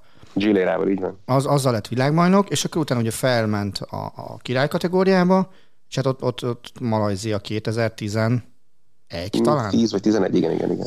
És, és az volt ugye a tragikus baleset, és, és tehát ő, ő neki, vagy az ő pályafutásában benne volt az, hogy a nagyok között is világbajnok legyen. Lehet, hogy elfogult hát, vagyok. Hogy jó legyen, igen, abszolút. Igen. Hát. Tehát őt például ezért sajnálom, mert ő nem tudott kiteljesíteni, és ő lett volna az első olyan pilóta, aki rossziból nőtt ki, és nőtte ki magát önmagával. Hát nagyon jóban voltak, ezt, ezt abszolút Igen. mondhatjuk így, és hát az, hogy aztán ugye valahol Rosszinak is ugye elég komoly szerepe volt sajnos az ő halálos balesetében ott uh, Maláziában, nem tudom, hogy az milyen lökést adott neki ebbe az irányba egyébként, de az is egy nagyon fontos dolog hogy egyáltalán ezt a, a rancsot létrehozta, ahol ugye ez a rengeteg versenyző együtt készül, ugye nagyon sok olasz versenyző, ez az akadémia tulajdonképpen ezt jelenti, ahonnan kikerültek a, akár az a Pecco is, aki tegnap ugye a futamot nyerte Valenciában, aki, aki harcban volt a világbajnoki címért is. Szóval úgy van egy hatalmas formja, ahol ott van ugye ez a dirt track pálya, és egyáltalán ez, hogy ez bejött a MotoGP-be, ez is az utóbbi évtizednek a, a vívmánya, vagy a fejlődés, ugye Márkeznek a, az előretörését kötik abszolút ehhez egyébként, hogy ő ezt a dirt track edzés stílust behozta. Korábban egyértelműen a, a motocross volt az első számú felkészítő sport, vagy kiegészítő sportág a MotoGP versenyzői számára, ez nagyon megváltozott. Ez az amerikai stílusú utánpótlás képzésnek tulajdonképpen a vívmánya az amerikaiaknál abszolút megszokott volt, meg egyáltalán ezt a fajta power slide stílus, meg a, a motordöntést, elfektetést, azt onnan eredeztetik itt a pályaversenyzésben is, meg Kenny Roberts kezdte annak idején, és az amerikaiaknál az abszolút bevett módi, hogy dirt nőnek fel a versenyzők, tehát hasonló stílusú pályákon mondjuk, mint amilyenek az aszfaltozott pályák, csak kisebbek, és ilyen nagyogos talajúak. Ez valahol ilyen félúton van talán a salakmotor és a pályaversenyzés között. Nem is lényeg, hogy Rosszinak is van egy ilyen pályája, amit felhúzott a saját farbján, és igazából ezek a srácok ott készülnek együtt vele. Mit tud jobban pótolni majd a MotoGP, adott esetben, ha egyáltalán tudja, Valentino Rossit a versenyzőt, vagy Valentino Rossit a rendkívül színes egyéniséget, nevezhetjük akár bunkónak is, mert a, az általad Márkez? Igen. Na, tehát az ált- általad említett Márkezt ugye ő nevezte Small Fucking Bastardnak. Ő, Kedvesen, tegyük igen, hozzá. ő tette azt, amikor megnyert egy futamot, akkor a befutó helyett, meg a dobogóra való érkezés helyett gyorsan elment pisálni egy nyilvános WC-be, vagy amikor Max Biaggi összejött Naomi Campbell-lel, akkor ő úgy gondolta, hogy a legjobb dolog, amit tehet, hogy egy guminővel megy fel a dobogóra, Claudia igen. Schiffernek nevez. A, biztos, hogy a személyiséget nehezebb pótolni, tehát jó versenyzők vannak jelen pillanatban is a MotoGP-ben, az nem kérdés, mert hogyha már ezt említed már érted, tehát tehetség tekintetében egyértelműen, hogy ugyanazon a szinten kell emlegetni, mint Valentino Rossi, meg az eredményei is elég közel állnak hozzá már. A személyiség az a, a, ilyen nincsen, tehát meg, meg, nem is nagyon tudsz. Próbálják egy csomó, meg tehát nyilván vicces versenyzők vannak, de lehet, hogy talán pont ezért nem is tud ekkora hatása lenni senkinek, mert akkor meg annyira üdítő kivétel volt ebből a szempontból Rossi, és annyira más, ugye tényleg ez a pofátlanul fiatalul megérkezett, és még eredményes is volt. Azóta azért már látunk ilyet, meg hasonló dolgokat, és ezért nem is tud talán egy ekkorát szólni egy versenyző, aki most mondjuk valami hasonló dologgal próbálkozik. Hát meg még egyszer ki lesz olyan olasz pilóta, aki ilyen szépen beszél majd angolul, és ennyire dallamosan. Tehát így az első igen, interjú Nagy annyi- fejlődésen ment át rossz Igen. ebből a szempontból, azért azt is hozzá Na de basszus, amikor 17-18 évesen ugye nyer 125-ben, aztán 250-ben, és az interjúját, azok lenyűgözőek voltak. Én ott adtam hálát a, a Eurosportnak, hogy ezt, ezt lehet így látni, és, és hihetetlen volt. Meg, meg a másik, és, és abszolút rácsatlakozó Ádira, hogy az Quartartaroék, meg, meg a Pekko bányájáék már ott vannak, tehát versenyzőben már megvan az utánpótlás. De, de nincsen meg az a fajta egyéniség bennük, amit, amit én imádtam Rossziban. Tehát, a, a- hogy a, a hülye gyereket képes volt játszani világbajnokként is. Szerintem nem játszotta. Igen, egyáltalán.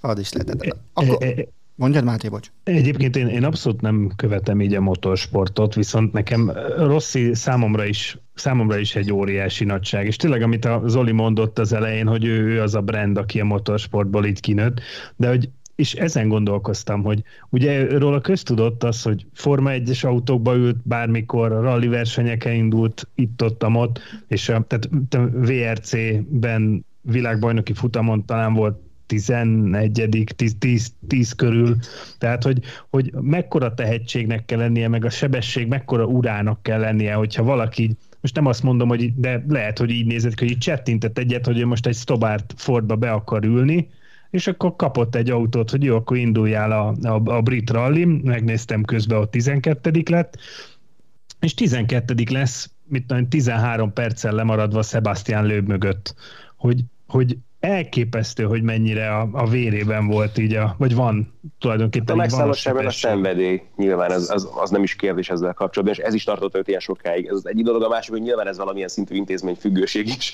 az ő esetében, hogy nem tud szabadulni ettől az egész MotoGP paddoktól. Őnek ugye az édesapja is világbajnoki futamgyőztes versenyző volt kisebb kategóriákban Graciano Rossi. Tehát ő tulajdonképpen ilyen körülmények között nőtt fel, ebben cseperedett fel, és aztán itt töltötte eddig az egész életét. Tehát ezért is nagyon nehéz azt elképzelni, hogy ő ne legyen ott aztán folyamatosan, és nyilván ott is lesz, mert ugye csapata csapatai vannak a világbajnokságon, meg versenyzők, akiket továbbra is mentorál. Tehát neki ez volt mindig az élete, ő itt töltötte tényleg szó szerint tulajdonképpen a teljes életét eddig.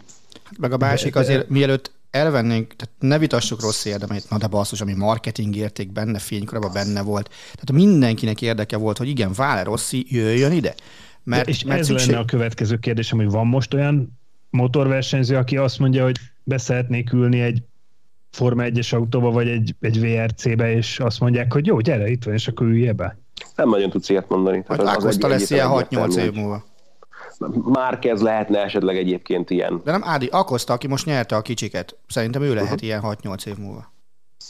Várjuk meg igen, hogy mi lesz belőle. Ő is meg Raúl Fernández mondják Hm. még, aki, aki, aki jelen pillanatban De tényleg nincs, ilyen. tehát, tehát Valentino Rossi olaszországi népszerűségét, azt innen nem tudjuk felfogni és feldolgozni, hogy ott, ott mi, mi lehetett, amikor ő tényleg szarrá nyerte magát a MotoGP-ben. De, de ugyan, tehát technikai sportokban sem tudjuk ezt fölfogni, mert nekünk nincs ilyen sportolónk. Tehát Hát amennyire figyelj, mi annak idején, amikor ugye a Talma világbajnok lett, azért volt nálunk is őrület. És az, Volt, még, de- egy, de hát- az még egy óvatos dolog volt. Tehát azt még lehetett volna erősíteni. Hát és akkor hárik hatvány volt a Rossi. Így van, így van, így van. Hát meg azért az meg a másik, hogy Hát számára mennyivel többet jelent egyáltalán a motorsport, Persze. a motorversenyzés, a kétkerekű motorversenyzés, meg egyáltalán az, hogy motorral közlekedni. Tehát az, az ott a hétköznapoknak annyira a része, tehát egy olasz városban érted, hány robogót látsz az utcán oldalra, falnak támasztva. Hány embert látsz, érted, aki tényleg a mindennapjait a motorokon tölti. Tehát hozzá sokkal közelebb áll ilyen szempontból is a motorversenyzés. Hát meg a, a sportolók heroizálása is közelebb áll, mint nálunk. Tehát ott azért, ott azért szerintem sokkal inkább fölemelik. A, a, már csak a, az ország lakossága, meg az ottani sport médiumoknak a társadalomra gyakorolt hatása miatt is szerintem ez, ez ott van. Ez nálunk is megvan szerintem mm. egyébként. Szerintem nincs. Szerintem sincs. Szerintem itthon elfelejtjük sztárolni az igazi sztárjainkat. Legalábbis azon a, a módon. az, hogy csak rövid ideig sztároljuk őket. Hát Még nem tudom, nekem, nagyon-nagyon hiányzik, nekem nagyon-nagyon hiányzik, igen, hogy, hogy, hogy foglalkozzunk azokkal a- az emberekkel, akik tényleg sportolók és, és nagy héroszok, és adott esetben oda lehetne tenni az ő történetüket tanulságként, vagy bármi. Szerintem ez tényleg inkább az van, hogy öt napig szoktuk itt így Magyarországon ezeket nagyon köztudatban tartani, aztán úgy Lát, Elhal. látsz arra esélyt, Ádám, hogy a 46-os számot nem adják ki soha többet? Be, abszolút, abszolút, abszolút, abszolút. Most azt hiszem hivatalos döntés még ezzel kapcsolatban nincsen, de ezeket a számokat, ez kicsit talán túlzásba is viszik a MotoGP-ben, tehát boldog-boldogtalan a kis túlzással visszavonultatják a rajtszámát. Ez Hát biztos a Montreal de például- tanultak. Parancsolsz, bocsánat. Biztos a Montreal Canadiens-től tanultak ott. Nekik volt olyan időszakok, amikor két hetente visszavonultattak két-három számot, aztán egy idő után szóltak nekik, hogy figyeljetek, lehet, hogy elfogy. Hát, mi- például minden tiszteletem Loris Capirosé, az, hogy az ő 65-ös rajtszámát visszavonultatták annak, amikor befejezte a pályafutását. No, tehát ez nem ez a biztos, tehát ez nem kérdés, nem fog. Meg ki merné felvenni, vagy feltenni a 46-os rajtszámot, az meg a másik fel. Igen, azért ez mindig egy nagyon nagy kérdés, hogy, hogy azok, a, azok az emberek, akik mondjuk hát nyilván az NHL-ben nem vehetik fel, de mondjuk ha valaki a KHL-be bejelentkezett a 99-esre, akkor azután föl kellett, hogy készülve legyen arra, hogy így nagyon csúnyán fogják elküldeni a picsába, hogy ezt azért Abszolút. talán Hát meg kéne. Kapja a bodicsekeket. Ezt akartam kérdezni, hogy, hogy ilyenkor az ellenféltől nem jönne valami terror pluszba. Hát Dehogy figyelj, nem. igazából nem, mert ugye megkapta azt, hogy figyelj, ezt nem kéne. Ő nagyon erőltette, erőltette, de aztán amikor, mit tudom én, öt perc után szerezte meg az első pontját egy második asszisztal, akkor utána így, így onnantól kezdve átfordult, és már csak röhögtek rajta, hogy 99-esbe megy ma a De ez még egy érdekes dolog egyébként, hogy azt meg abszolút Rossi terjesztette el a gyorsasági motorversenyzésben, hogy akkor is megtartod a rajtszámodat, hogyha világbajnok leszel és nem váltasz az egyesre. Mert ugye ez a, a privilégium járna mindenkinek, aki megszerzett világbajnoki címet, hogy az egyes rajtszámmal versenyezhet a következő szezonban. Talma, vált, Talma váltott egyesre, ugye a 14-esről? Igen, de abban az volt az érdekes, hogy azóta se nagyon volt olyan versenyző, aki a világbajnoki címét követően maradt volna a legkisebb kategóriában, és már csak ezért is az, az ott valahol tetszik, szerintem mindenképpen kijárt Gábornak, hogy ezt használja. Ez is egy furcsa dolog, de aztán ez már megint egy másik, meg nagyon hosszú beszélgetés lehet, hogy hogyan alakult át a gyorsasági motorversenyzés. Szerintem a kárára az utóbbi 30 évben mondjuk ebből a szempontból, hogy a géposztályok megváltoztak. Marci, valami történeted Valentino Rossiról? Hát, Nincs. Jó. Hát akkor, ökölvívás körülbelül annyira. jó, rendben. Hát akkor egy kicsit kössünk vissza a múlt héthez, de tényleg csak egy nagyon kicsit. Aaron Rodgers visszatért a Green Bay Packersbe, miután letöltötte tíznapos kihagyását pozitív Covid-tesztje miatt. Ez a történet nem azért érdekes, mert végül rodgers a Seattle a Seattle-t sikerült legyőzni a Green Bay-nek, hanem azért érdekes, mert Tőrös Balázs ott volt ezen a mérkőzésen, és nem azért vagyok rá így, mert ott volt Green Bay-ben egy meccsen, hanem azért, csak azért, mert esett a hó. Úgyhogy Vaska borzasztó szerencsés, egyébként a, az ő Chicagói és Green Bay-ben való túráját, melyet a Jet Travel szponzorált számára végigkövethetitek a YouTube-on, minden nap nagyon érdekes, hosszú videókat készít, volt már kosárlabda meccsen, ahol lemaradt az első negyedről, volt már Chicago Arizona meccsen, amit hát figyelj, az, az összességében nem mindegy. Kettő-egy. nem, nem mindegy. Tehát az a, az a, kettő-egy. a két tök utolsó csapat jelen pillanatban a ligában, senki nem akar látni egymás ellen, ő ezt sikerült, hogy megnézze, de ettől függetlenül nagyon jó neki, nagyon jó ott, és hát lesz majd még egy túra, ami Los Angelesbe fog menni december közepén, ami amiatt lesz sokkal jobb, hogy azon én is ott leszek. Ha akarjátok, akkor vegyetek a Jet Travel oldalára, és csatlakozzatok hozzánk, nagyon jó lesz nektek. Zoli nem lesz ott. Köszönjük szépen, hogy csatlakozunk. Jó. Na, én még nagyon-nagyon szeretném megdicsérni a magyar női jégkorong válogatottat, akik ugyan tegnap Na, nyom, nyomd a gombot. Jobb alsó. Nyomd, nézd, Nincs taps, Jobb de alsó. ni- nincs Ide van taps. írva. Ott, ott a sárga mellé mi van írva? Taps. Nyomd meg. Nyomd meg. Ollé. Szóval a magyar, a magyar női jégkorong válogatottat szeretném nagyon megdicsérni, mert ugyan nem sikerült kiharcolni az olimpiára való kijutást, de ha valaki egyszer meg akarja tudni azt, hogy miért szerethető ez a, a női válogatott, amelyik azért már tíz éve együtt van, és nagyjából U18-as harmadosztályban kezdtek el együtt jégkorongozni ezek a lányok, azok szerezzék meg a Norvégia elleni szombatesti meccs felvételét, a második harmad közepétől érdemes nézni, amikor a norvégok 3-1-re vezetnek, nem ők nyerték meg a meccset. Úgyhogy óriási csókok és gratuláció a lányoknak. Egyet hadd kérdezzek meg, hogy a, amikor ugye a csehekkel volt a meccs, és beütöttük a gólunkat. Ott miért, miért agresszívoskodtak utána a csevédők? Hát meg gólt kaptak. De Azért ag- agresszívoskodtak, mert ugye a kapus a lepkés alatt volt a korong, ott, ott ment be, és hát akkor ugye ilyenkor nyilván az történik, hogy a, az ott lévő csatár elkezd szurkálni a kesztyű alá, hogy, hogy láthatóan is menjen be a kapuba a korong, és azért azt, amikor szurkálnak a kapus felé bottal, azt illik megtorolni. ah, jó, köszönöm. Máté, miben hasonlítasz egy NBA játékosra? Kyrie mondjuk. Sérülékeny. Igen, műtöttek párszor. Most a harmadik oltásommal sokakra hasonlítok, remélem. Az az igazság, hogy az NBA kötelezővé nem teszi, meg nem teheti az oltást, vagy nem tudom, hogy teheti de nem teszi, viszont erőt, erősen ajánlják a játékosoknak, hogy vegyék fel a harmadik oltásokat, ahogy egyébként mi is ajánljuk a hallgatóknak. És öm, Még mielőtt az Ádámot már megint elküldik a picsába, a saját nevedbe tényleg beszélj. vékony, hogy vagy? Vékonyan. De ebben amúgy, de nem az van, hogy egy csomó még az elsőt se vette föl, by the way? Nem Kérdezem. kötelező, de most, NBA-ben. most, most jött ki egy... Hát egyelőre még nem ott kéne tartani? Hogy az elsőt... Az NBA-ben, vagy az NBA-1-ben? Nem értem. NBA? Szerintem is NBA egyet mondott Nagy- egyébként. Hogy mondtam NBA a, egyet? a, a játékosoknak a 90 talán 6 százaléka, vagy mennyi van legalább egy oltással beoltva. Csak nagyon hangos a sajtóban a Kyrie Irving történet, aki az egyik legnagyobb sztár, és ő nincsen beoltva, és azért nem játszik a Brooklyn Netsben. De egyébként a játékosoknak jelentő, tehát tényleg azt hiszem 96%-an vannak beoltva, viszont egyre több a pozitív eset, és ezért kezdte el a, az NBA propagálni a játékosokat, hogy, hogy igenis vegyék fel a, a Janssen esetében a második oltásokat, meg egyébként, ha valaki egy, eddig egy dózist kapott valamiből, akkor vegye fel a másodikat, és ha Hát pedig ugye ők számokat nem mondtak, ők egy emlékeztető oltásra, az volt a, a hivatalos van. közleményben, hogy egy emlékeztető oltást ajánlanak minden egyes játékosnak, és azt gondolom, hogy egyébként már napok kérdése, de ez, ez az nhl is meg fog történni, mert hogyha a saját fantasy csapatomra nézek, akkor az úgy néz ki, hogy IR, IRO, és az esetek 80%-ában egy ilyen Covid miatti tíznapos kiülésről van szó. Viszont ez, egy, ez azért, hogy mondod, mert én pont ezt nem minden sportágat figyelek ennyire, ennyire közelről, mint az NBA-t, viszont ott feltűnő tényleg, ahogy most, most hirtelen bepörgött megint a pozitív esetek száma, hogy a, például európai fociban viszont nem hallok ennyit, vagy, vagy nem tudom, nem jutnak el hozzám annyira a hírek, vagy, vagy ott mi történik, hogy ott... Attila, azért Attila, vannak. Attila úgy mosolyog, hogy szerintem egy kicsit le lesz baszva.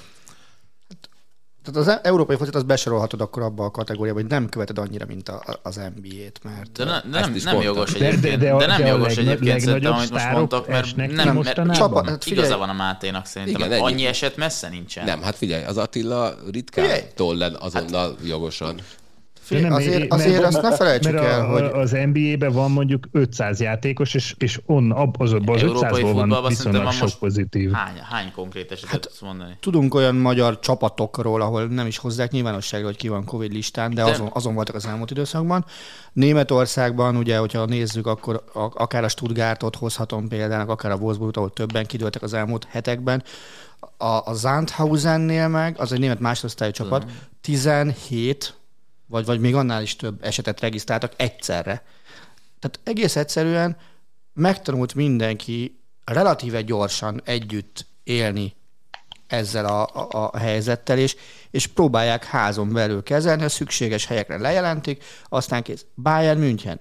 Tehát a német labdarúgó válogatott. Öten zúdultak most ki a, a, a selejtezőkről. Nem csak, hogy az, amit a Máté mondott, ez a, ez a, ez a tendencia, vagy nem tudom, ez, ez szerintem tényleg nem látszik, hogy most megint megugróban van. Talán azért, mert az NBA-ben szerintem sokkal felkapottabb téma ez részben az Irving eset miatt, meg Németországban jön azért elő több példa, és a többi azért nem tudunk, mert ott meg- Joshua Kimmich esete miatt, aki ugye az egyik legnagyobb harcosa volt annak, hogy gyűjtsünk a koronázatait, meg minden, és közben Kimmich mondta, hogy neki nincs elég bizodalma, és nem oltatta még mindig be magát. Attól még gyűjthet. Attól még gyűjthet, csak az ő esete miatt lett felkapott az, hogy egyre jobban elkezdenek figyelni arra, hogy, hogy most szerencsétlenkednek a pulton, és a Marci, amit mutogat, az jobbra van fölfelé, és attól tartok, azt Nem, akarja nem, nyomni. nem, én csak azt, hogy tűzszentelem kellett, és hogy engem nyomjon ki, de már közben elmúlt. Mondjuk új helyen vagyunk, és amit mondtak nekem, hogy melyik hányas, az nem igaz. Én vagyok a kettes, az biztos, viszont ami ment az egész adás alatt, hogy ne beszélj mikrofonba, ez pont egy mozdulat, hogy elfordulsz, és akkor nem hallatszódik a tüsszentés. az azért az hangos. Menjék ki. Szóval... Már elmúlt. És ugye a Kimmich miatt lett felkapott az, hogy vadásszák gyakorlatilag a pozitív eseteket az újságírók, és na ezért kell oltatni meg minden ilyesmi. És az NBA is valószínűleg erről szól. Hát meg figyelj, most jelen pillanatban mindenhol, ahol, ahol az van, hogy X játékos kikerül a keretből, leül a padra, hazamegy, bármi, ott mindenki ezt sejti, csak hát nem ment nagyot ez a történet, úgyhogy majd elnézést kérek mindenkitől, ha titkot árulok el, de hétvégén a férfi válogatott is kiválóan szerepelt, egyébként jégkorongról van szó, ahol itt volt az ukrán válogatott is, ahol egyszer csak a, a Donbass Donetsk vezetősége azt mondta, hogy na jó, akkor most minden Donbass Donetsk játékos hazajön. A, a túra előtt, úgyhogy kilenc játékos egyszer csak így a, a itt létük második napján összecsomagolt, hazament, és helyettük jött kilenc darab Szokol Kiev játékos, és nyilván a, a, az összes ellenfél, tehát az olasz válogatott teljes vezetősége és a magyar válogatott vezetősége, és az első reakció az volt, hogy hú basszus, lehet, hogy a fél ukrán csapat covidos, úgyhogy már itt voltak napok óta, aztán kiderült, hogy semmi, csak hát ukrán politika működik, ahogy működik. Valamiért a Donbass játékosoknak el kellett hagyni a válogatottat. Picit még visszatérek a Covid-ra. Rajta. Hogy, eddig is hogy, arról hogy, hogy, hogy, számomra az a, az, a, az a meglepő, hogy nem tudom, emlékeztek-e rá, hogy egy éve, vagy akár csak fél évvel ezelőtt azért, ha, ha egy játékos most, most így hirtelen a Veszprém jutott eszembe, amikor elkezdtek kidőlni a játékosok, és nagyon sokáig nem térhettek vissza. Ugye Magyarországon volt az egyik legszigorúbb Covid protokoll, vagy tehát Igen, igen, igen, ez- protokoll. Igen, ugye Lékai Máténak 30 napig volt aztán pozitív tesztje. Hát i- igen, tehát, Függetlenül attól, hogy már nem fertőzött, volt a- nem jöhetett vissza. a legdurább. Egyébként az NBA viszonylag, viszonylag ebben, ebben úgymond előre, előre mutató volt, vagy, vagy, vagy kevésbé felelős, nem tudom, hogy mi a jó szó, vagy, vagy mindenki nézőpontja szerint gondolkozzunk ezen, de a lényeg az, hogy az NBA már akkor is ilyen 14 napos karantén, és utána talán még egy hétig nem léphettek pályára. Ez volt a, az akkori tendencia, és most pedig az van, hogy mivel be vannak oltva a játékosok, ha a 10 napot kell karanténban tölteni, és másnap igazából már pályára léphetnek, sőt, hogyha ha, ha már be vannak többszörösen oltva, akkor, akkor ké, 24 órán belüli két negatív tesztek kijöhetnek a, a protokoll alól, és azért ez nem gondolom ez, a, ez az oltásoknak köszön, köszönhető legfőképpen, de hogy, hogy azért tényleg, amit az előbb is mondtatok, hogy a világ megtanult vele együtt élni, és most már, most már nincs az a, az a fajta Covid félelem, hogy, hogy mi történik az emberekkel, és ez talán annak köszönhető, így a sport a sportlakra gondolok most kifejezetten, hogy mert ugye ott az elején tartottak tőle, hogy későbbiekben milyen károsodást okozhat a szervezetben, de hogy már a szabályok is kisebb, azért puhábbak, mint amennyi, amilyen egy évvel ezelőtt volt, és ez mondjuk szerintem az oltásoknak köszönhető. ez azért egyért, bocsánat, hogy mindjárt, hogy szerintem ez elég egyértelmű, és ezt a saját példánkon is tapasztaljuk.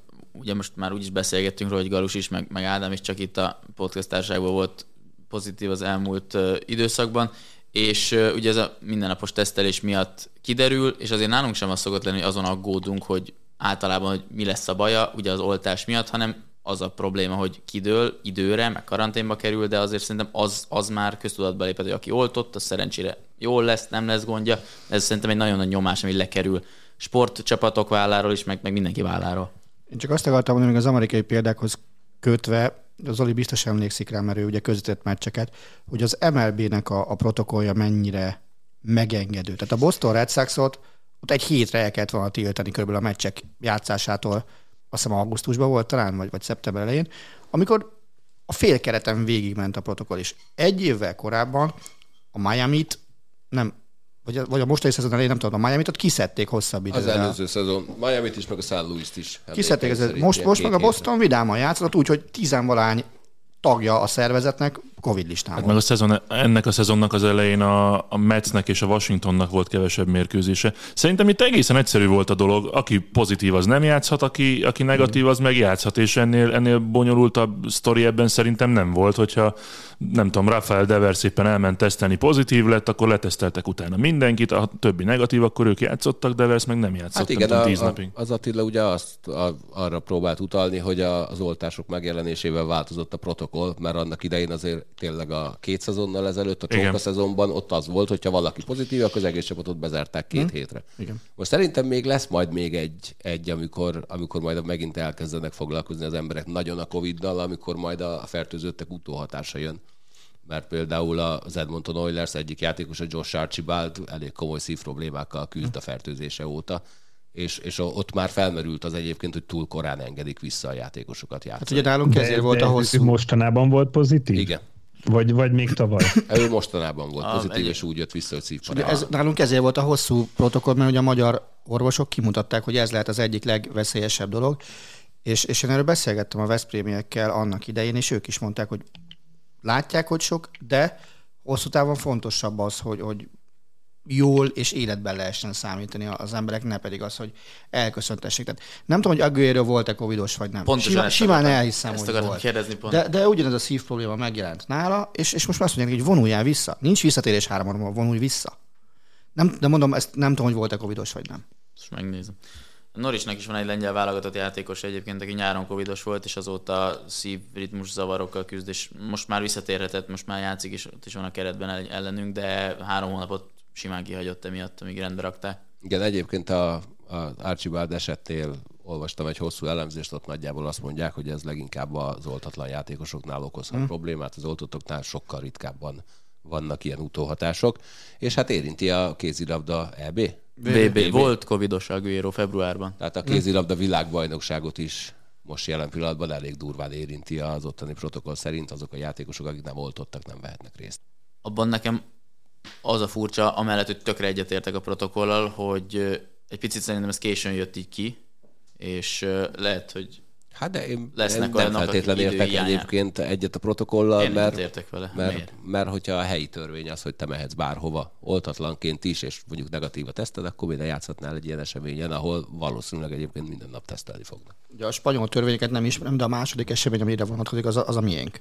Ugye az meg egy EB jövő januárban. Hát és jelen pillanatban mehetsz. Igen. Azért mondom, hogy a, én a spanyol törvényeket nem ismerem, nem tudom, hogy ott mi van. Ami furcsa, hogy mindenki ezt IHF közleménynek tekint, de inkább ez egy közös közlemény IHF, EHF, hiszen az EHF regula az más, mint az IHF, De, csak most közöset várj, vesznek. akkor, akkor ebben benne van a januári EB is, a Aha. magyar EB-n is ugyanez lesz a szabály? Igen. Va, figyelj, ne aggódjál, játszhatsz. Túl vagy a harmadikon is. Már egyébként mankózok, úgyhogy lehet, hogy ez most Ugye. Gio- Giovanni Elbernek egy hét alatt sikerült annól fölépülni a mankózásból, úgyhogy hajrá. Öt hete mankózom. Ajaj. Akkor van még egy Nem vagy egy elber. Ki az? Elég. Úgy, úgy örülök, hogy nem játszott a Bayern és 10 Stuttgart napja. egykori legendája. VFB? A Fél, fél bau. Jó, hát mindegy. Ugye az NBA, NBA egyesekről is volt már szó. Azokról volt fejedben.